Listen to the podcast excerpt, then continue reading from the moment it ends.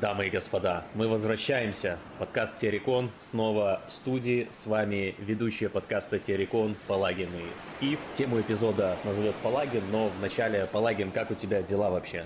А, дела у меня отлично. Здравствуйте, господа. Привет, Скиф. Добро пожаловать на новый сезон подкаста Теорикон. Новый сезон, новый месяц, новая жизнь темы на этот месяц будут самыми мощными в истории подкаста, поэтому подписывайтесь на patreon.com slash и boosty.to slash Поговорим мы сегодня, как вы уже поняли из названия данного подкаста, о пиратстве. У нас сегодня будет третья часть русской толосократии. Русская толосократия, часть 3, пиратство и РНГ. И сегодня мы перейдем к практическим советам о том, какой именно страной должно быть русское национальное государство, по каким принципам оно будет функционировать, каким образом оно достигнет максимального величия, расцвета. А, да, именно так. Сегодня мы поговорим про РНГ, про нашу великую мечту, которая совсем скоро осуществится, но мы на подкасте Терекон решили, что мы будем строить не просто РНГ, а мы будем строить РПГ, то есть это будет не просто русское национальное государство, но и русское пиратское государство, поэтому если вы не хотите отправиться на свалку истории, присоединяйтесь к строительству РПГ прямо сейчас. Да, но о каких-то более практических моментах, боль, э, моментах, которые можно применить в реальной жизни в будущем, мы поговорим немного позже, но для начала, я думаю, стоит вообще обсудить как таковой феномен пиратства, поговорить о том, кто когда с этим столкнулся в первый раз в жизни, какие были ощущения и все остальное, потому что я довольно хорошо помню этот момент на самом деле. Я в детстве читал преимущественно энциклопедии, и у меня самые любимые э, разделы были связаны с чем-то, знаешь, таким, с пиратами, пиратами, с рыцарями, с тайными обществами. Собственно, ну то, что мы обсуждаем на каждом подкасте на самом деле. Но больше всего мне нравилось именно про пиратов, потому что вот эта вот детская чистая зримость, она не может обманывать. То есть ты просто читаешь про то, что тогда происходило, и вот ты понимаешь, что, блин, ну вот это вот реальная жизнь в таком казачьем морском фронтире, что называется. То есть это вот жизнь настоящего мужчины, которую ты должен вести. И вот одна из самых первых таблеток, которые я в жизни словил, это то, что пиратство по сути уже не существует. Я долгое время планировал стать пиратом, когда был ребенком, где-то лет с 5 до 22 примерно. И потом я понял, что, знаешь, вот это все пропало. Весь мир, по сути, исследован. Корабли уже не такие эстетичные, с парусами, на каких-то на какой-то магии передвигаются, которые созданы из железа и всего остального.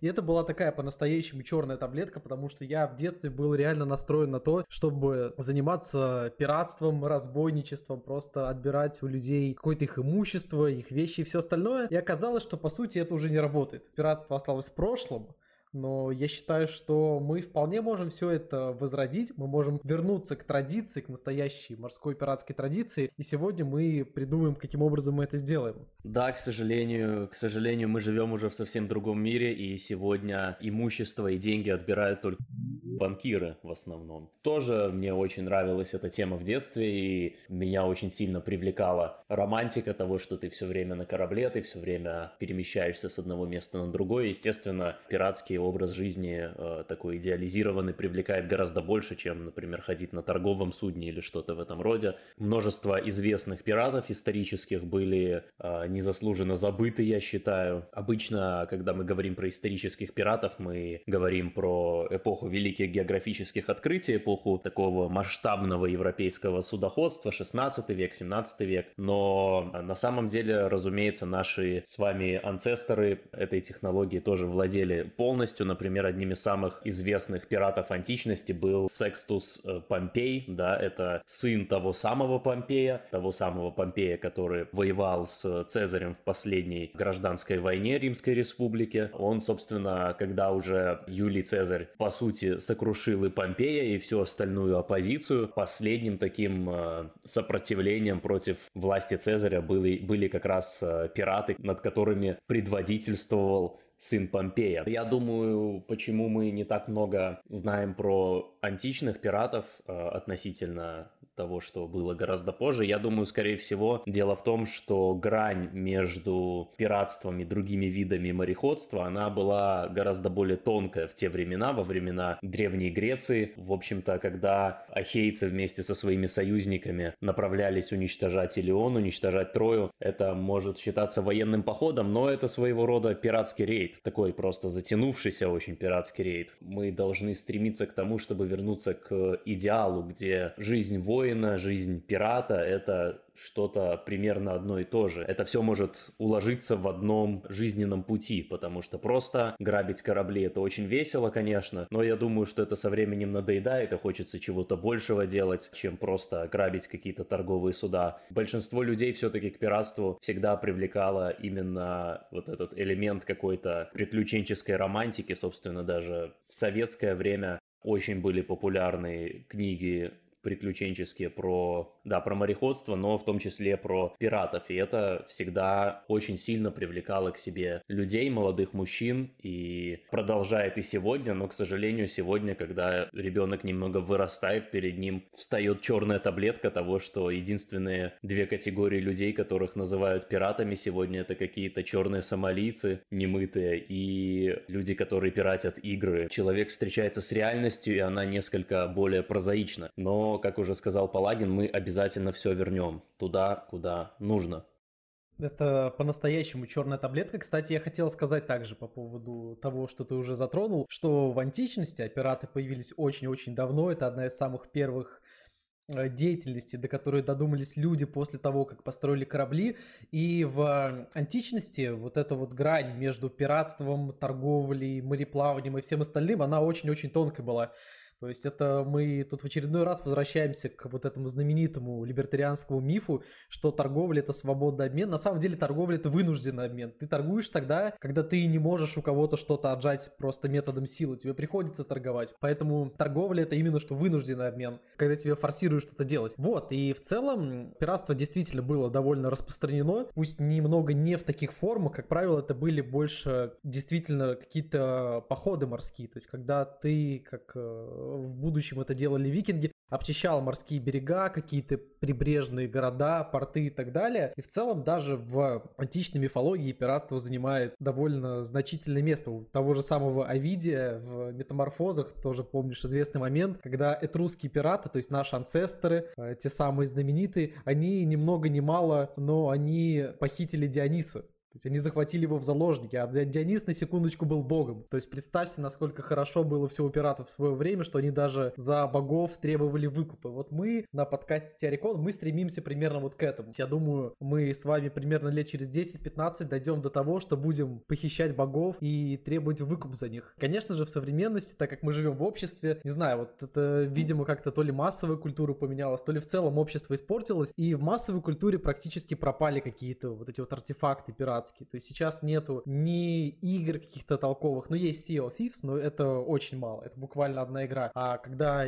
мы еще были детьми, я помню, что и в таком, знаешь, сегменте литературы Б уровня было очень много каких-то пиратских романов, которые все были интересны, все были хорошие. Ты реально мог гораздо проще погрузиться вот в этот мир. Да, да, были знаменитые корсары, которые все были хорошие, были и фильмы хорошие, были пираты Сида Мейера, которые вообще до сих пор моя самая любимая игра в истории много всего было, и, конечно, гораздо проще было стать как минимум ментальным пиратом, когда ты во все это играл в детстве и читал энциклопедии. Мы не зря выступаем за то, чтобы все детьми, э, все дети были детьми расы энциклопедии, потому что очень много каких-то вещей, будь то самое пиратство, рыцарство, либо что еще угодно, оно очень легко проходит мимо современных детей, они все это не застают, а вот если вы будете заставлять своих детей читать энциклопедии, то они просто станут неизменно пиратами, они будут как минимум ментальными пиратами, они будут пойм, они поймут, насколько это круто, и в будущем они смогут руководствоваться тем же самым, чем мы руководствуемся. То есть у них будет та же самая философия операции.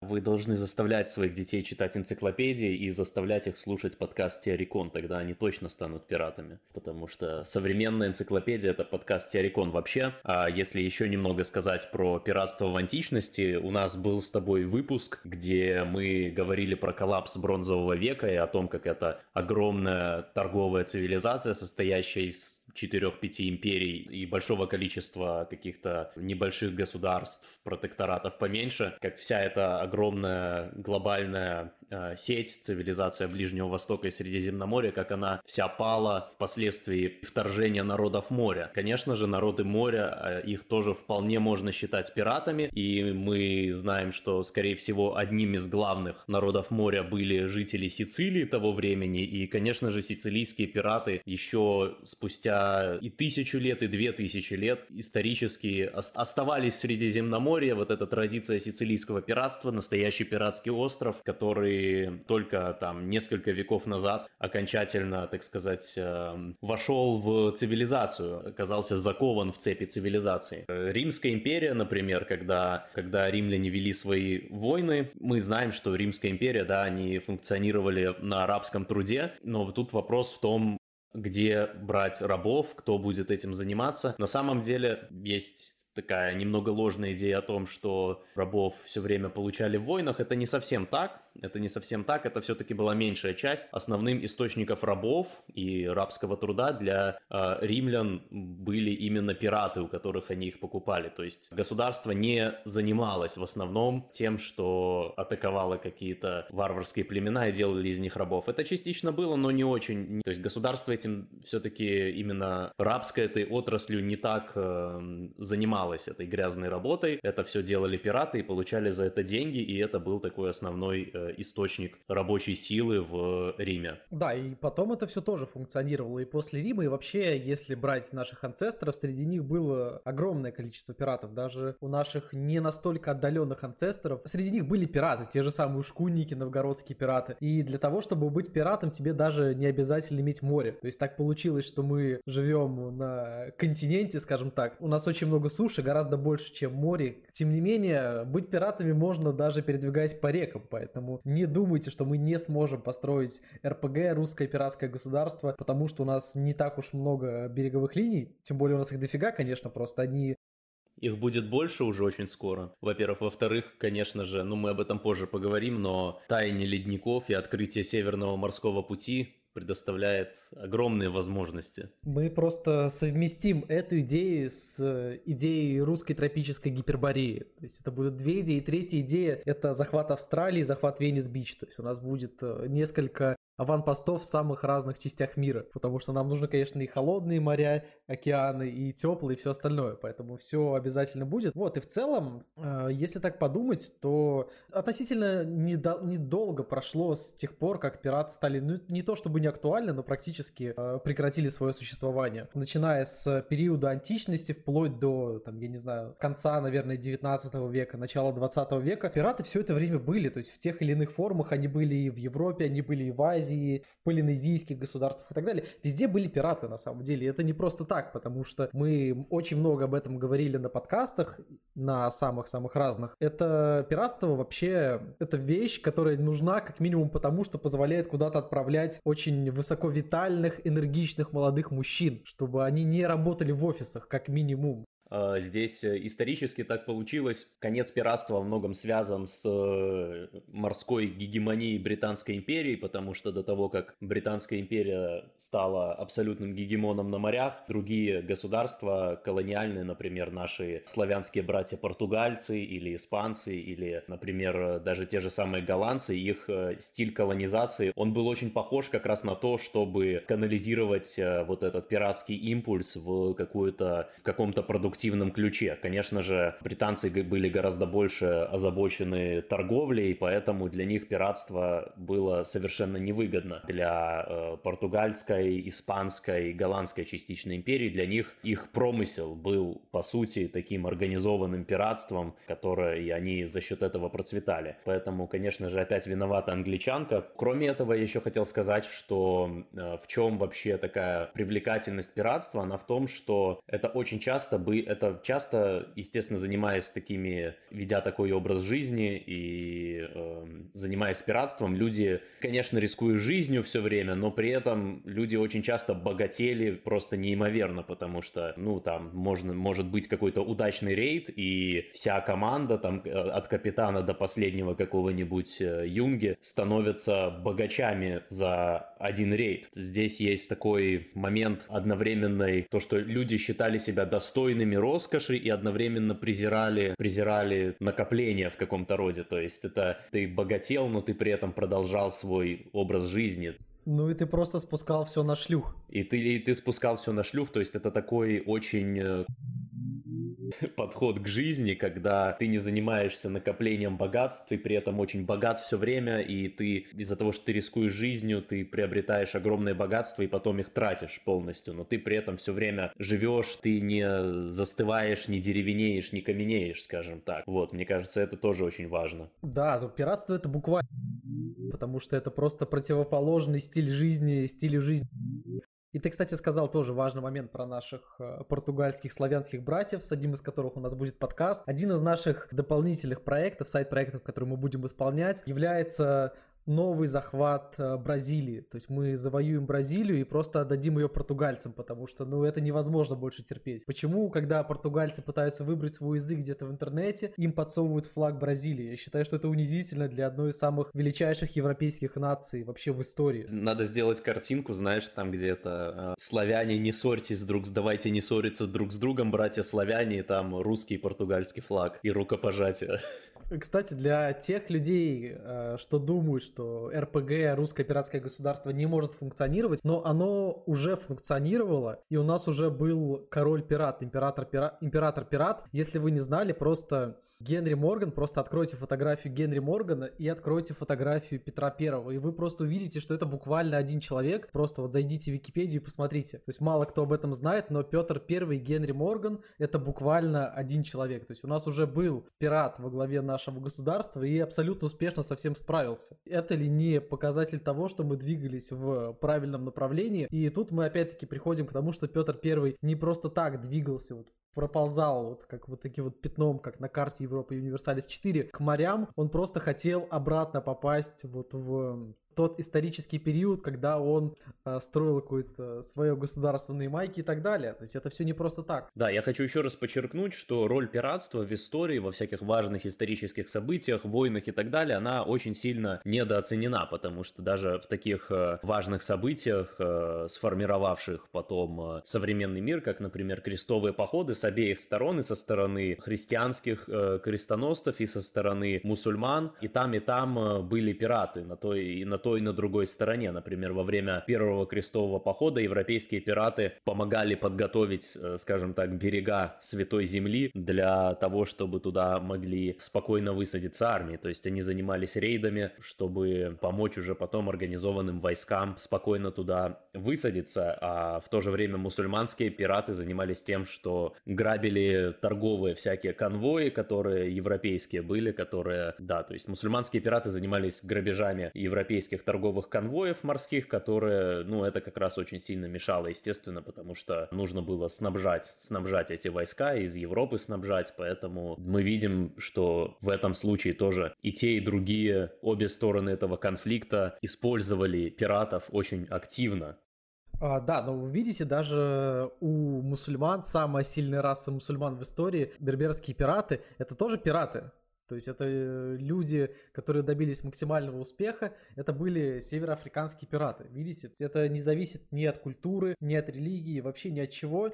А, просто пираты это самые успешные люди вообще в истории. И это не просто так, потому что, как мы уже говорили, пиратский стиль жизни это максимальный витализм, который доступен мужчине практически. То есть один из самых максимальных. Пиратский стиль жизни это единственная в мире, единственная в истории, единственная известная науке работающая операция по смене расы. Потому что какой бы ты расы не был, ты а, во-первых, загораешь до очень бронзового оттенка, и в то же время вода с тебя смывает, смывает тоже цвет, и все пираты, они становятся одной расой, расой пиратов, так или иначе. Да, то есть есть э, два гендера, это пиратский гендер и все остальные гендеры, да, это реально работает. Вот, и соответственно, что смысл обсудить, как мы примерно представляем себе строительство РНГ, каким образом мы сделаем из РНГ РПГ, как это будет функционировать. Я считаю, что можно поначалу на самом деле начать с малого. То есть у нас же есть какие-то формирования, которые частично подходят для того, чтобы вот как-то локально организовывать пиратские коммунды. Те же самые ЧВК на самом деле. Мы можем просто расформировать все ЧВК ЧВК и сделать из них э, что-то пиратское. Это первое. То есть мы можем начать как-то более локально обкатать вот, вот эти вот все схемы, и потом уже, когда это все начнет работать, когда мы там завоюем несколько островов, которые все равно никому не нужны, никто тебе ничего не сделает, просто обкатаем технологию, потом мы можем постепенно возвращаться к традиции, к временам Петра Первого и делать просто Россию действительно настоящей морской державой, как мы и планировали. Мы еще это все совместим, разумеется, с э, серфингом, потому что вот единственный минус пиратов, тех, что европейские, им на тот момент была недоступна для большинства культура серфинга, потому что они все-таки географически они были очень далеки, точнее они были близки к тем местам, но все-таки это было для каких-то местных культур больше характерно, островных зачастую. Э, да, да, я считаю, что вообще мы должны, наша геополитическая стратегия, она должна заключаться в том, что мы установим пиратские базы в нескольких определенных точках географических. Во-первых, конечно же, в Арктике, во-вторых, в Антарктике. Одновременно будем работать и на Атлантическом, и на Тихоокеанском фронте, и таким образом мы постепенно сомкнемся полностью все эти четыре, все эти четыре вектора сойдутся в одной точке на Гавайских островах и тогда мы станем полноценными властителями этого мира. Да, и на самом деле это, как мы уже говорили, это не будет идти в разрез с нашим э, русским логосом, потому что а, мы еще сегодня обсудим пиратский кодекс, потому что это одно из самых базовых вещей, которое вообще было создано мужчинами в истории. Но на самом деле вот мы этот кодекс я думаю, в ближайшее время прочитаем, разберем. И он очень похож на то, что практиковалось у наших предков в античности, у монголов. По сути, это практически все то же самое. То же самое, только с водой вместо суши и там с несколькими другими дополнениями. Но по сути, все это функционирует ровно тем же самым образом. То есть нам не придется даже ничего ломать. Мы буквально просто вернемся к традиции. И это будет работать так, как это уже работало. Мы просто поменяем сушу на море, что сделает это все еще эффективнее. И таким образом, да, все будет хорошо. Касательно пиратских кодексов, э, конечно же, многие сейчас знают пиратские кодексы из э, популярных кинофильмов «Пираты Карибского моря». Там, конечно же, в реальности все было немного по-другому, потому что единого кодекса э, не было практически никогда. Это были, ну, те кодексы, которые до нас дошли, их э, составляли разные, очень известные пираты. Они, конечно, были во многом похожи между собой, но частично тоже отличались. И тот кодекс, который мы прочитаем, он собран как бы как такое среднее арифметическое тех кодексов, которые составляли знаменитые э, пиратские э, капитаны. Как работал кодекс? Он составлялся капитаном, как правило, правило, все, каждый, каждый член команды, каждый, там, начиная от капитана, естественно, заканчивая коком, все вообще, все, каждый член команды подписывал, подписывал этот кодекс, и он вывешивался на самое видное место, где-то на капитанском мостике, либо на мачте, просто вбивался гвоздем или втыкался ножом и все время там находился. Нужно понимать, что во время плавания у пиратов, в отличие от, например, государственных военных кораблей, у пиратского капитана была абсолютная власть на своем корабле, и он представлял собой все ветви власти одновременно, и за нарушение кодекса могли запросто нарушителя убить и это бы сделал капитан совершенно, и он бы был в своем праве это сделать. Конечно, были и бунты и все такое, но в целом надо понимать, что когда ты становился пиратом, когда ты шел на пиратское судно, когда ты нанимался в команду, ты подписывал контракт, и ты подписывался под кодексом, и ты не мог его нарушать ни при каких обстоятельствах. Наказание было очень жестоким, как правило, летальным. А, ну что, давай разберем, разберем этот кодекс по пунктам. Да, да, давай разберем по пунктам. То есть, как вы уже поняли, командир корабля, капитан был, по сути, императором. У него реально были все ветви власти в его руках. РПГ — это практически, на самом деле, анархомонархизм. То есть, это легендарная политическая идеология, которую изобрел М.А. Келлер. А М.А. Келлер не может изобрести какой-то ерунды. А, итак, мы сейчас зачитаем вам по пунктам общий пиратский кодекс, который, естественно, как Скиф уже сказал, был не един, но это самые основные положения, которые были практически везде, и они же являются самыми важными. Итак, первый пункт Продолжение этого эпизода, так же как и все полные эпизоды подкаста Террикон, доступны по подписке на boosty.to slash или альтернативно patreon.com slash Ссылки в описании, присоединяйтесь к нам. Спасибо.